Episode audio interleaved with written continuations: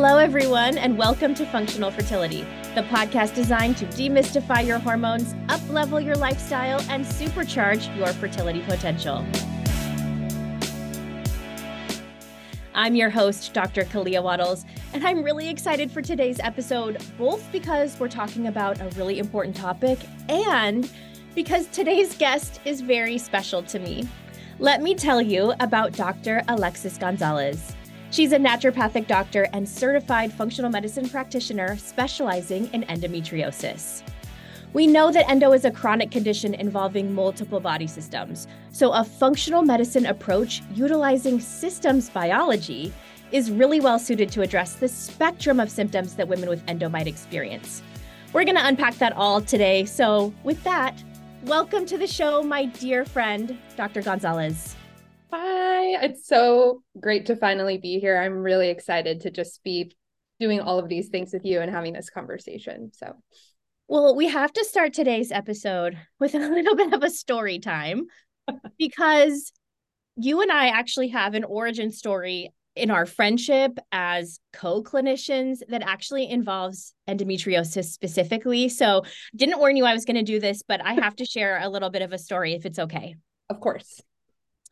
So, a couple years ago, I was working in an integrated health clinic here in the Seattle area, and Lexi joined the team. Shout out to our friends at Vita Integrated Health. That's where this origin story took place. And so we were working in this primary care clinic, and I was getting ready to depart and head into a new role. And so Lexi started seeing patients with me so that I could introduce them. And the plan was that I was going to transfer care of my patients to her. And Lexi, I think at this point in your career, you were like trying to figure out what you loved and mm-hmm. what your clinical interest would be. So this was a great opportunity. We knew you loved women's health, but it, you know, figuring out what that meant for you. So the very first patient that we see together is someone that I will never forget. And I don't even know if you will remember this, but it'll probably come back. We get into the room and this is a new patient. I've never seen this patient before. And you're with me and I'm feeling like I want to do such a good job and show Lexi like how functional medicine how they can shine. And the patient tells us that she has I mean severe endometriosis. She is in debilitating pain. She's losing so much blood. She's heading into her seventh round of IVF. And then she tells us the bleeding is so severe and her quality of life is so affected that she's decided with her care team if this cycle doesn't work, she's going to have a hysterectomy. And it's like this or nothing. Obviously, stakes are so high. So we say we say, okay, we definitely want to help you. When when is your frozen embryo transfer? And she said, it's in four weeks. Whew, deep breath, right? Because four weeks, yeah, we'll we'll work with that. But typically we're having a timeline of three months, six months.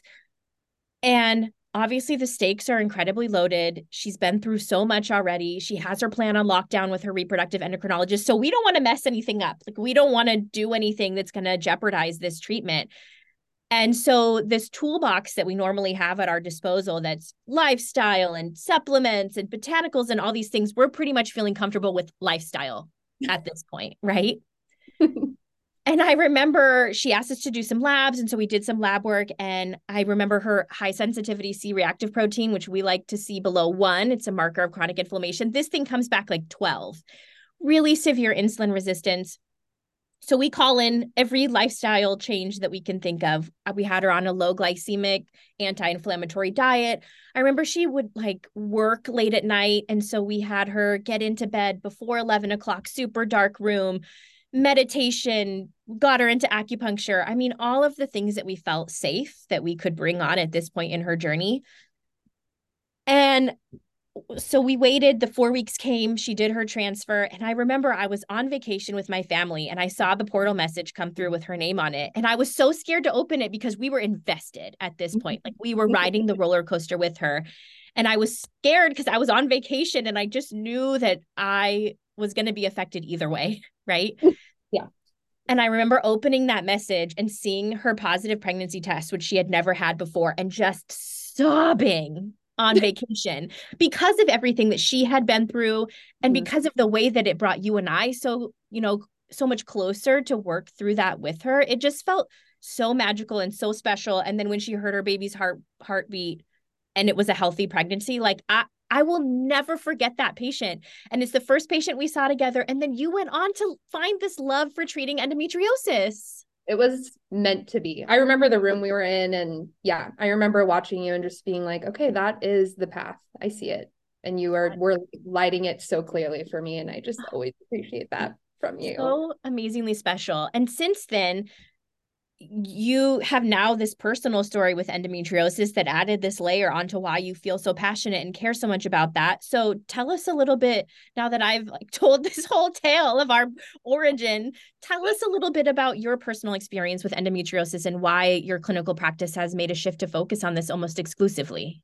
Yeah, uh, you know, it really started with I had a really intense bout of pelvic pain that was extremely uncharacteristic. I had never had it before. I had, you know, looking back on it, I think hindsight is 2020. I'd always had this really severe period symptoms or something that was related, but like everybody else was just told that that was just part of my cycle and that there's things that you can take to manage cramps versus acne versus bloating versus making it your cycle regular, right? All of those things and went in for an ultrasound um, and they found an endometrioma. And to be quite honest i didn't even realize how severe it was until i went to go meet with an endosurgeon and had a consultation.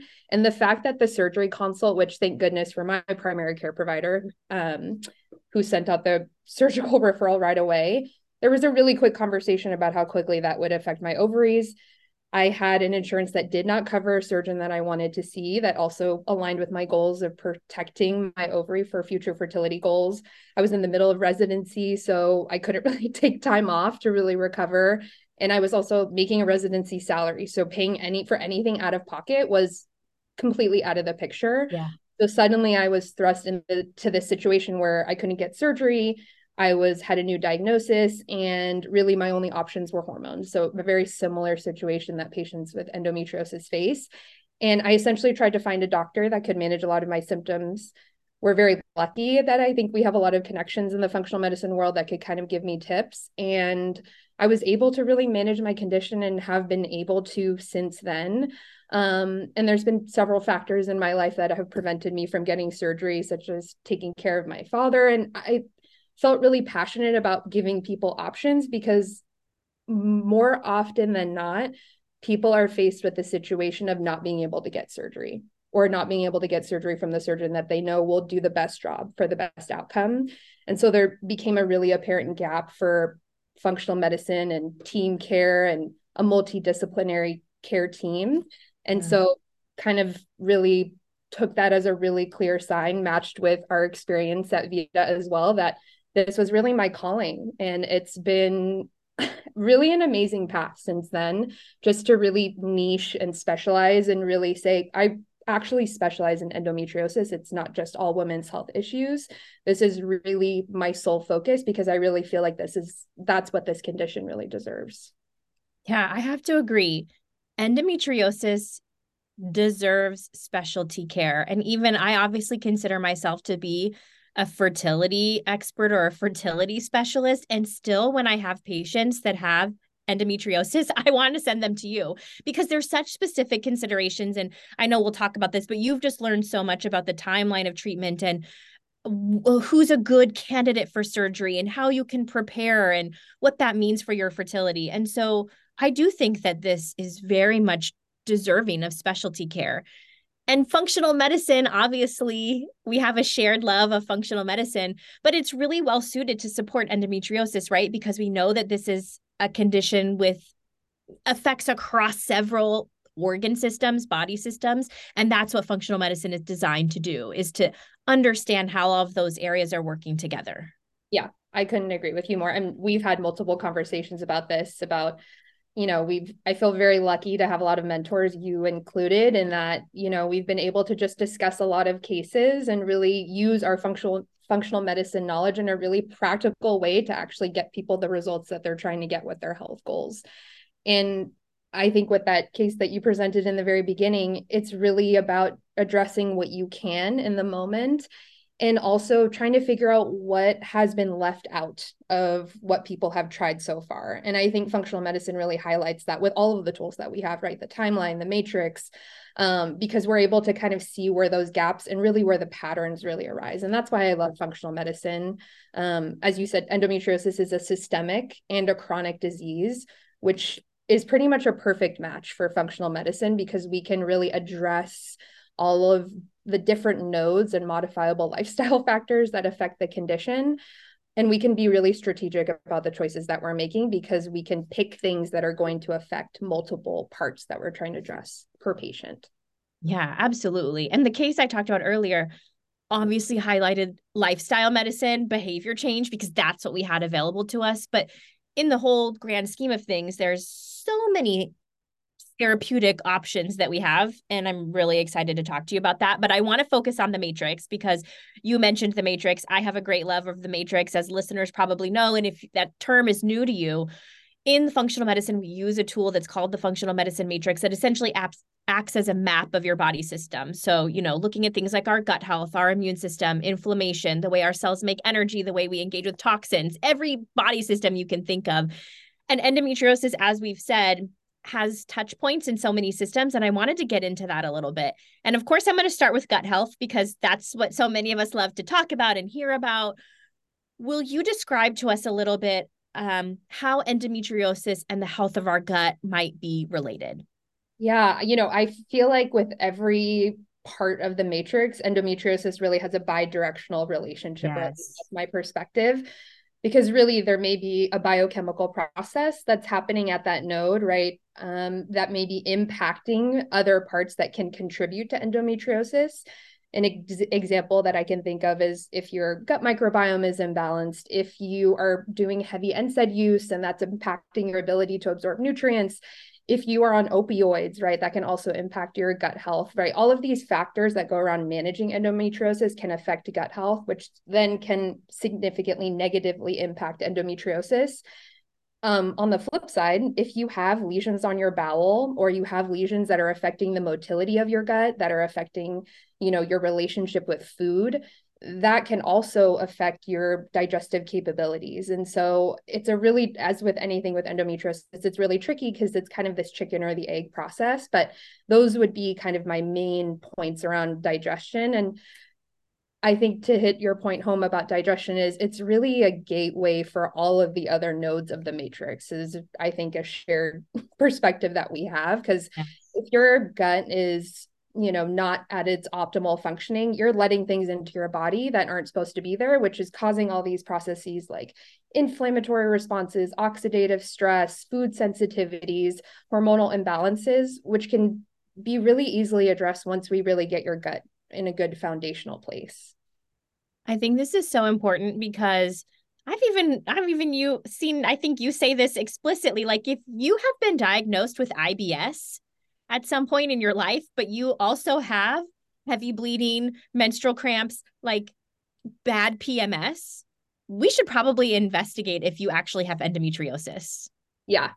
And I think that's really a perspective that we have about healthcare and functional medicine has too is the diagnosis is really a blip in your health journey, right? The IBS diagnosis is really should just be a way for you to get the care that you need and really open up some doors about where we can guide your treatment. Same thing with endometriosis. And it's really interesting because patients with IBS will say, I've tried everything and nothing's really helping. Well, it's probably because you have something going on with endometriosis that's impacting your gut. And these tools that we're using for IBS aren't really addressing what's contributing to your IBS, which may be the endometriosis. So that's why I love what we do because that curiosity that we have really marries well with trying to be intentional about what we recommend to patients and i think people really appreciate that absolutely and that overlap in symptoms right is why sometimes it takes people 10 15 more years to receive a diagnosis because endometriosis can look like so many other things. Yeah. And i i think this also highlights the less talked about benefit of a multidisciplinary team and really having a thorough care team because even though it's more work on the doctor, those back conversations between your primary care specialist, your surgeon, your specialist, that's really what's going to lead to the greatest outcomes for your health goals because i i think you and i also we love talking to specialists and telling them this is our plan. What are you thinking? How can we work together towards the same shared goal? And more often than than not specialists are really happy to talk to us because we're able to manage a lot of the things that they simply just don't have the capacity to do in their office right or it's a little bit out of their wheelhouse and um, gastroenterologists are a great example of that in regards to endometriosis management the collaborative care team. The patient really benefits when we work together. So that's a perfect model. Eh, looking kind of around the matrix, we can also touch on this actually falls into a couple inflammation, um, our transport system also, and that's insulin resistance. Yeah. And I mentioned the patient that we saw together at the beginning of this episode had some pretty severe insulin resistance. And I thought it would be helpful if you would talk our listeners through the mechanism by which insulin resistance can actually make symptoms of endometriosis worse. Yeah. So I think, you know, insulin resistance can be the bottom of the steps that we're thinking of that can contribute to what I suspect would be estrogen dominance or estrogen being the main hormone around that's kind of its main tie to endometriosis. But we also want to think, again, with this bidirectional relationship, is why is the insulin resistance happening? Yes. Sometimes it's not just happening because of diets that you're consuming, it could be due to toxic load because your body's just naturally inflamed. So your body is going to make that insulin have to work a lot harder, aka release a lot more to get the same effect. Um, the other thing is you know the individual lesions of endometriosis also create their own inflammatory markers so they are contributing inadvertently to this inflammatory environment which is kind of worsening the cycle because it's also contributing to insulin resistance and then what we think about is insulin resistance can contribute to think, things like visceral adiposity or increased visceral fat and also hormone you know um, impairments in hormone signaling and that those are all really big contributors to endometriosis as well so I wish I had kind of a more clear cut answer for you, but it is just so multifactorial, which is kind of why I like endometriosis and functional medicine so much because you're never gonna, that's why you can't have a protocol for endometriosis. Yeah. It is so unique and so individualized. And because it's a chronic condition, it's also going to change throughout the seasons of your life. So that's why we have to be really flexible and be aware of all the different ways that endometriosis can be affected, with insulin resistance being an important part to address. And I also think really highlights the utility of diet and lifestyle, right? Because we know that insulin resistance is extremely responsive to those particular interventions. So, if that is a major risk factor for your progression of endometriosis, that's a really great place to start is diet and lifestyle. Mm-hmm. Very well said.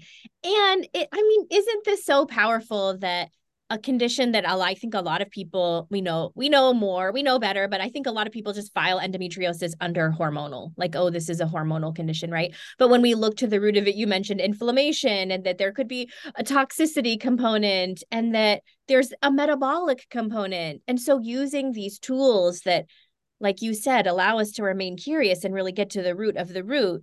Now not only are we helping to improve the endometriosis but we're also reducing risk for heart disease, diabetes, right. Alzheimer's disease, osteoporosis, cancer, like all of this chronic disease risk reduction we're doing as we work to reduce the symptom load of the end of the endometriosis. Yeah, and I think what's also interesting too is if we think about the mainstay medication treatments for endometriosis, the main goal of it is really to get rid of estrogen in your body or make it so you're not producing as much. And when we look at what the primary outcomes are for those medications, it's really pain reduction. But we know that there's a lot of patients with endo that don't really have pain as their main symptom. It can be asymptomatic, it could just manifest as, you know, challenges with fertility. And then how do we align these medications that are used to manage endometriosis that work in completely opposite ways of the goals that we're trying to get with fertility? So it's extremely complicated. And I think um, there's so much more to it. I feel like we could talk about this we could do a whole separate talk on each node of the matrix for fertility and endometriosis because there's so Absolutely. much well, maybe I'll ask about one more before we move on because this has actually come up in listener questions that I've had on the show. Um, we see a lot of patients that have a, a history of an autoimmune disease. Oftentimes it's Hashimoto's thyroiditis, right? Like an autoimmune thyroid disease or some other autoimmune condition. And then later they're diagnosed with endometriosis. And so people ask me all the time, is there a connection here between endo and the autoimmunity? I think research is probably trying to figure this one out. What's your perspective? Yeah, so you know what I've discovered in the research is the only real significant association they found is really with lupus, RA, IBS, um, and MS.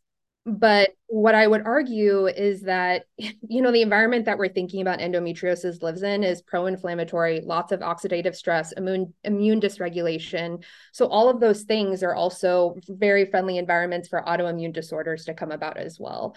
So, you know, I, I think a constant line that we're always walking is okay, well, whatever we're seeing in the research, how much do we let that influence what we're actually doing in the clinic? And really, this is where this functional medicine clinical background comes in because we know all of those environmental factors contribute also to autoimmune disease. And, you know, what I always encourage patients is I actually take that as a sign of hope because we can kind of do double duty for whatever we're doing for endometriosis. Whatever we're doing for endo, if you have an autoimmune condition, we're addressing those environments that encourage that those types of diseases. So I try to, it's a reframe yeah, I think that's really helpful. And it makes sense to me that in the setting of autoimmunity, when there's already this undercurrent of inflammation, that that would be a driver of endometriosis. Right. Like you said it's the environment. So from a biological plausibility perspective, makes sense to me. Right. And to go back to gut health, I mean, there's a huge connection between gut health and autoimmune disease. So even if you're just addressing gut health and you have all of these other co conditions, mm-hmm. we're essentially working towards a similar goal, which is to make your body an optimal environment for health, really. Yes. and you mentioned earlier that we're going to do that with a collaborative care team. And yes. I think this concept can be somewhat intimidating if you don't know what key players you need, right? Like, oh, I have my primary care doc or my OB, and who else do I need? And who else can help me? Who who who's on your endometriosis all-star lineup? Yes.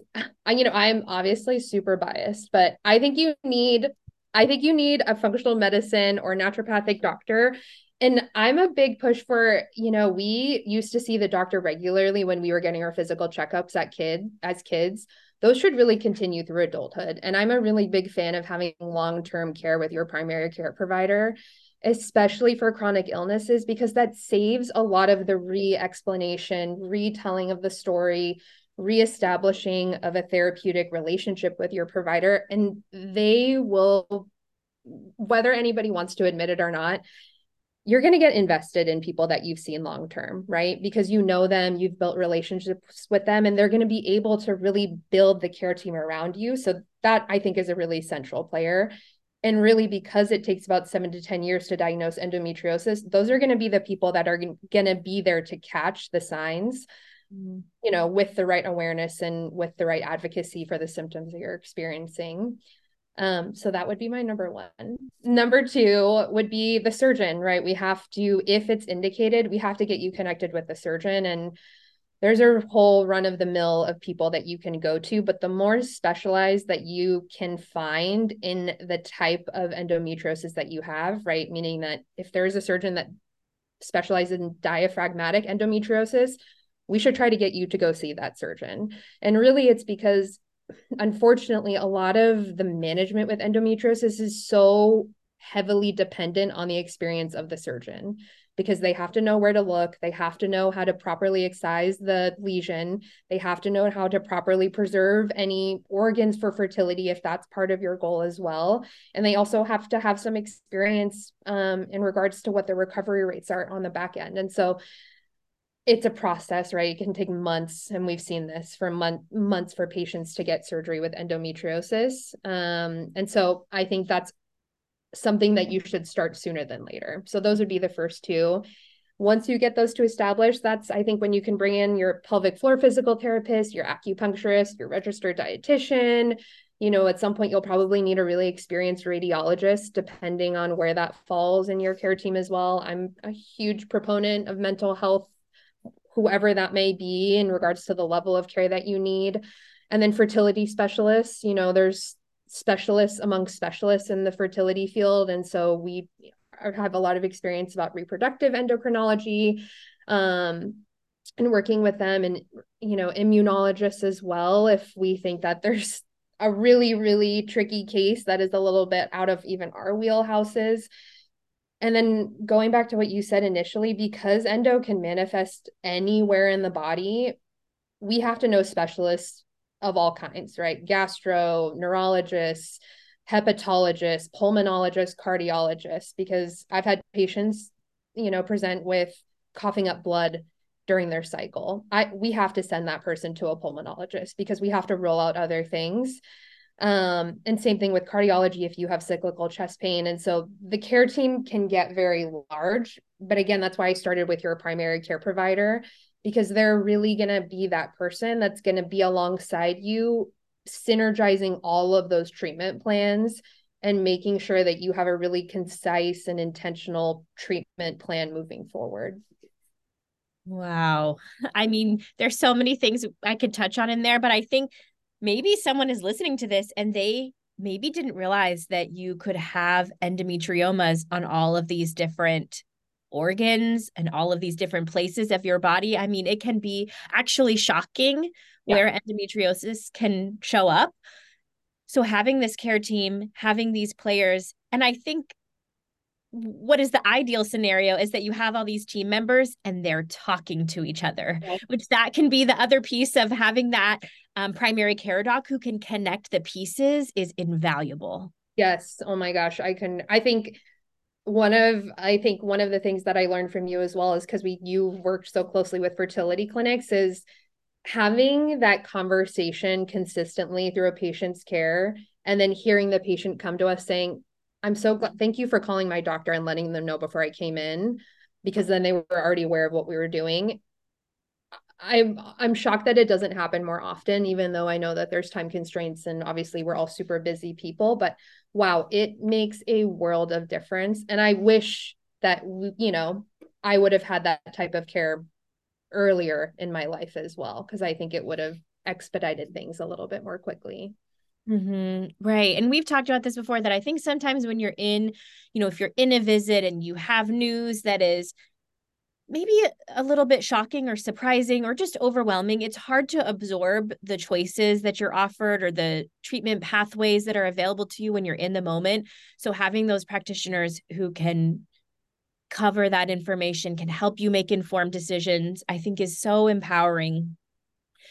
And I want to talk a little bit about the surgery path because like you said, a lot of patients with endo, they want to preserve their fertility and they know that they need to have treatment because their symptoms are severe, but ultimately their goal is to have children. So Will you talk us through a little bit of a timeline? Because questions come through sometimes about do I do my excis- excision surgery before or after I want to do something like egg freezing, or I want to go through IVF? So tell us your perspective on that time. Yeah, you know, it's it really depends, right? It depends a lot on timeline, it depends on the severity of your disease, it depends on um, the type of endometriosis you have. So, just to kind of start off really simply and kind of give some simple takeaways, you know, the general rule of thumb that I have is we have to figure out what your goals are. If you're trying to get pregnant really quickly, then that's going to change a lot of things, right? We might might not do surgery right away if pregnancy is a little is the priority at this point. Um, in regards to egg freezing in particular, that's a really tricky one, right? So in regards to endometriosis outside of the um, ovaries, I think egg freezing, as long as we are doing, you know, the typical support for ovarian health that we would do in preparation for anyone doing egg freezing, that is a really great place to start. But according to the research, surgery and removing endometriosis can re endometriomas can really significantly affect the environment of the eggs that would be prepared for egg freezing. Now, what's interesting is it doesn't necessarily affect live birth rates of the people that end up thawing those eggs and um, giving birth later on in years down the line. However, you know, you think about how many eggs you get per egg freezing cycle. Even if you were to have, let's say, a cystectomy, have your egg freezing cycle, you get however many eggs. What is the environment of the remaining eggs, right, in the ovary that has been surgically excised. And there's a lot of differentiating factors. I'd say the biggest thing that I always want patients to be aware of, right, because you have access to your imaging records. If you see an endometrioma that's larger than about three to four centimeters, that is something that requires a little bit of a more expedited referral to surgery because the size really does matter. You're starting to cut off nutrients. As you know, we talk all the time about blood supply to the ovaries. And when you have something that's kind of, you can think of it like a balloon, when you have that cyst in there that's taking up a lot of space and causing things to constrict and not get as good much as blood flow, that's going to really impact the health of the ovaries. And that's happening on a daily basis, right? Um, the other thing that I like to say is, you know, if you're going to do a laparoscopy, go ahead and try to do the operative versus just the diagnostic.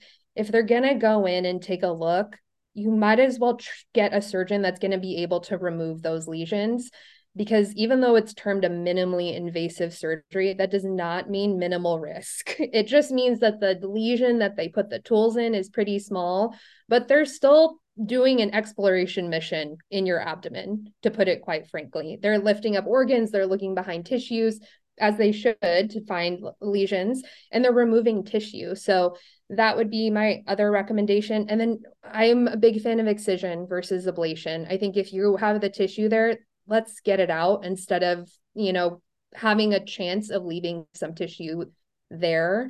Um, and then something that I always counsel patients on is recurrence is really high with endometriosis, which is due to a lot of factors. One of the main ones being that we may not just, the surgeon just may not find every lesion that's in your body during that one surgery, which is not always the fault of the surgeon because they're really tough to find. If you look at any of the videos on surgery for endometriosis, you can tell that it requires a lot of specialty.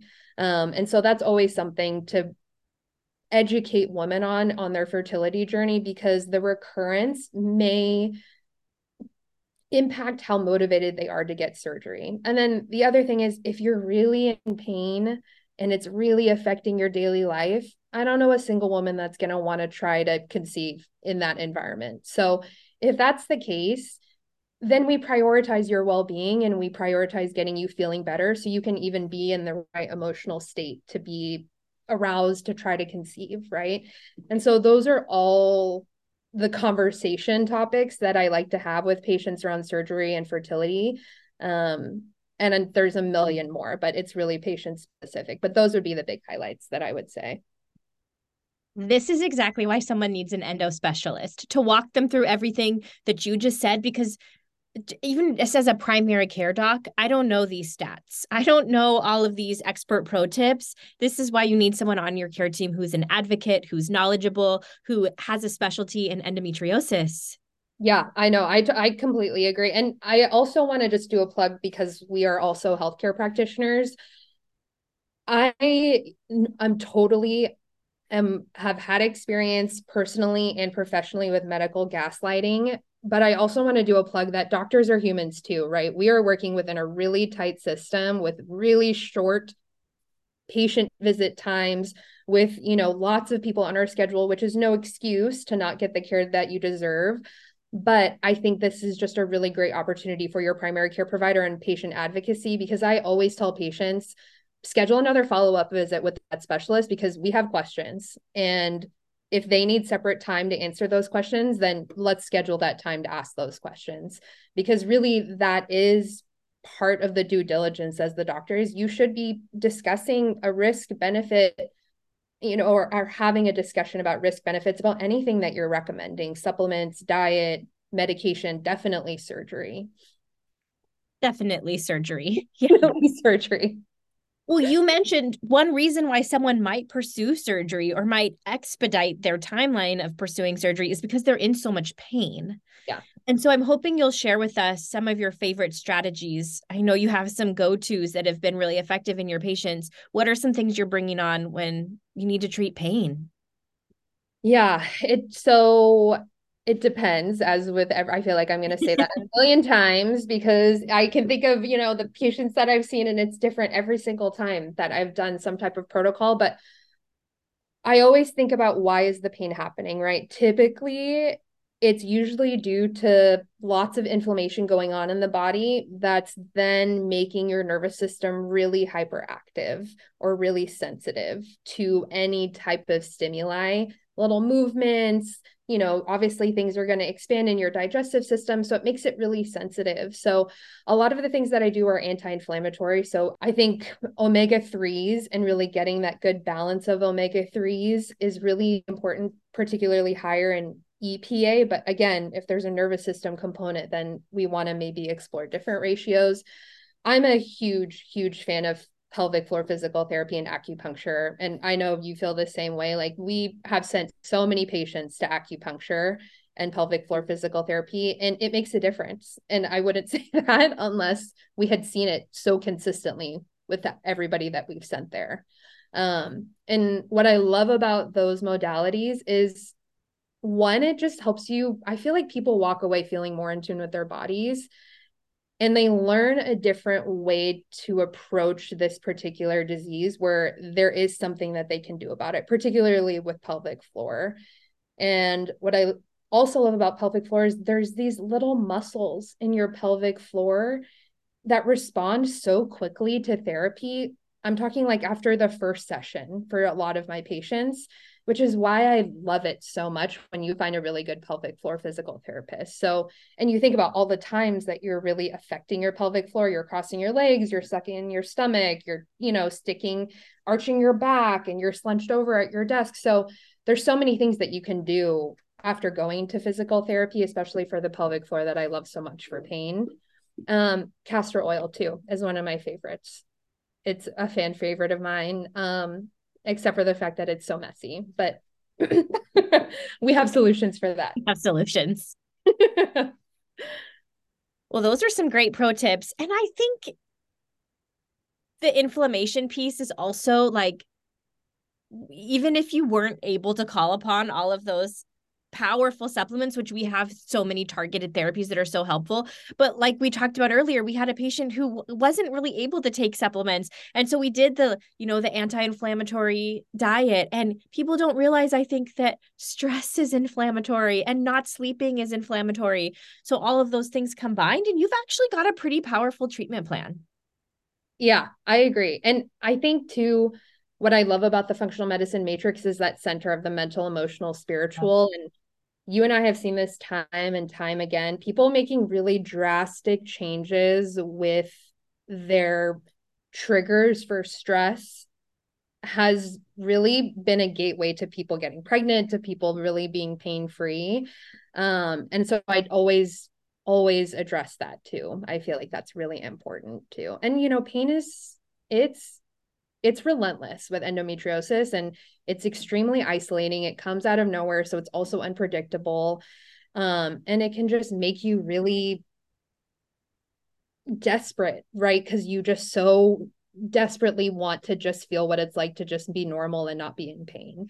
Um, and so I think having tools that are available to you where you don't have to rely on a supplement if it catches you somewhere where you don't have access to any of your tools you have those mental, emotional, spiritual things that you can call upon anywhere at any time.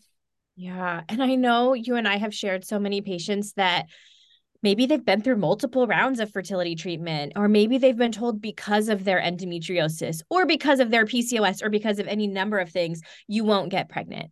And now there's this belief system and these like these this whole story that now we have internalized about we're not going to get pregnant and it's not meant for us and it takes a while to unpack that. And I guess my point is just to say that we can't forget about that mental, emotional, spiritual consideration because yes we're going to treat those physical symptoms but then there's this whole level of grief and pain and exhaustion and sadness that we also need to address Yeah. And I think also people are surprised too when they come and see us and it's not an immediate fix, right? Because I think we've also been conditioned to say, okay, I'm here. Like, what do you have for me to fix this right away? And the way that we are able to communicate with patients that this is still going to be a lot of work and I still need time for to essentially rebuild a lot of these things that have broken down over years of time, right? And that is, I feel like, always we i feel you and i are always really good about leaving a lot of space for that conversation because it's it it's warranted to give people the space to really accept that and face that that it's going to take some time and it's hard. Those are hard conversations especially for patients who want to conceive last week. Yeah. Yeah. And they've invested a lot of time and they're on a tight deadline and there's the stress right of all the expectations that are set of them investing so much in their health. Um, and right, both of these are invisible conditions that people don't necessarily see that they're experiencing. And so you and I are sometimes the only people that they're able to talk that freely with. And um, yeah, it's really important to address. Well, I'm sure that there are listeners who are right now thinking, like maybe they suspect that they have endometriosis and they're not exactly sure what to do next or what the next step is. Maybe they've never talked to anyone about this before before we close out today, will you will you speak to those listeners and let them know what phone call they should make tomorrow, who they should go, who they should talk to? Yeah, I, I if you don't have a primary care provider or functional medicine provider, I would find one ASAP. Um, obviously, you're in Washington and I'm in California.